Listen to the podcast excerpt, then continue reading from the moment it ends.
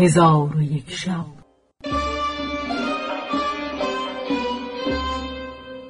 چون شب یکصد و هشتاد و دوم برآمد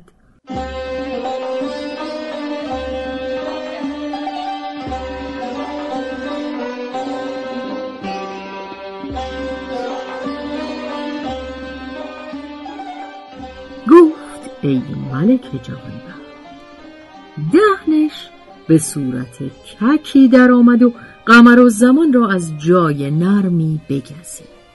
از شدت سوزش گزیدن از جای بجنبید و در پهلوی خود کسی خفته یافت که نفسش ز مشک خوشبوتر بدنش از حریر نرمتر بود.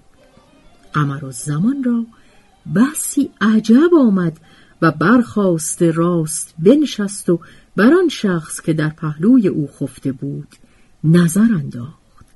دید که دخترکی است چون گوهر درخشنده و دو پستان چون دو حقه آج از سینه بلورینش رسته و از زلف سیاه توده انبر بر ارغوان شکسته چشمان مکهولش سرمشق سحر بابل و خال مشکینش پرهیزگاران را بلای جان و آشوب دل.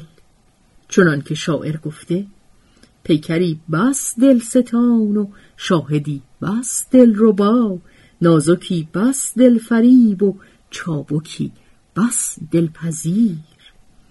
دست و ساعد چون بلور و آرز و دندان چو در زلف و ابرو چون کمان و غمزه و بالا چو تیر.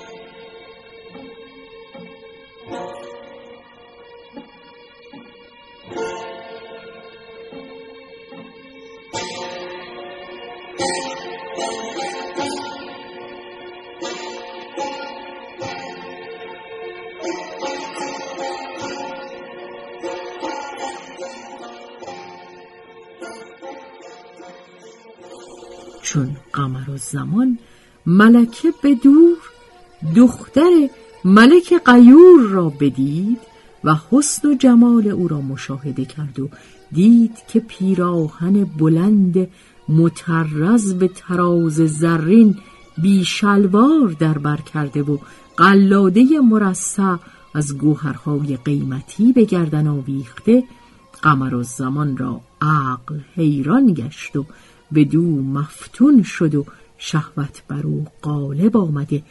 دست به سوی او برد و تگمه پیراهن او بگشود. شکمی چون نقره خام پدید شد. چون به شکم و پستان او نظاره کرد محبت و رقبتش افزون شد و خواست که بیدارش کند. ملکه بیدار نگشت از آنکه دهنش بر او خواب گران کرده بود. پس قمر و زمان دست به دو همی مالید و او را همی جنبانید و می گفت ای حبیبه من بیدار شو و مرا ببین که کیستم. من قمر و زمانم. ملکه بیدار نشد و سر از بالین بر نداشت. قمر زمان دیرگاهی در کار او به فکرت رفت و با خود گفت گمان من این است که پدرم همین دختر قمر منظر را می‌خواست بر من کابین کند. من از نادانی سخن پدر نپذیرفتم و سه سال عمر به بیحاصلی گذشت. اگر خدا بخواهد و بامداد شود با پدر بگویم که همین زیباروی از برای من تزویج کند. چون قصه به دینجا رسید بامداد شد و شهرزاد لب از داستان فرو بست.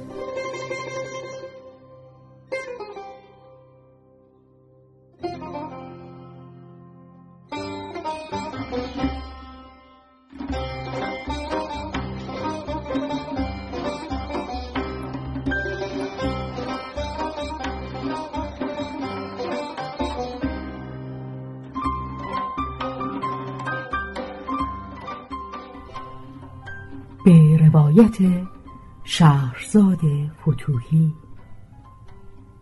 تنظیم از مجتبا میرسمیعی.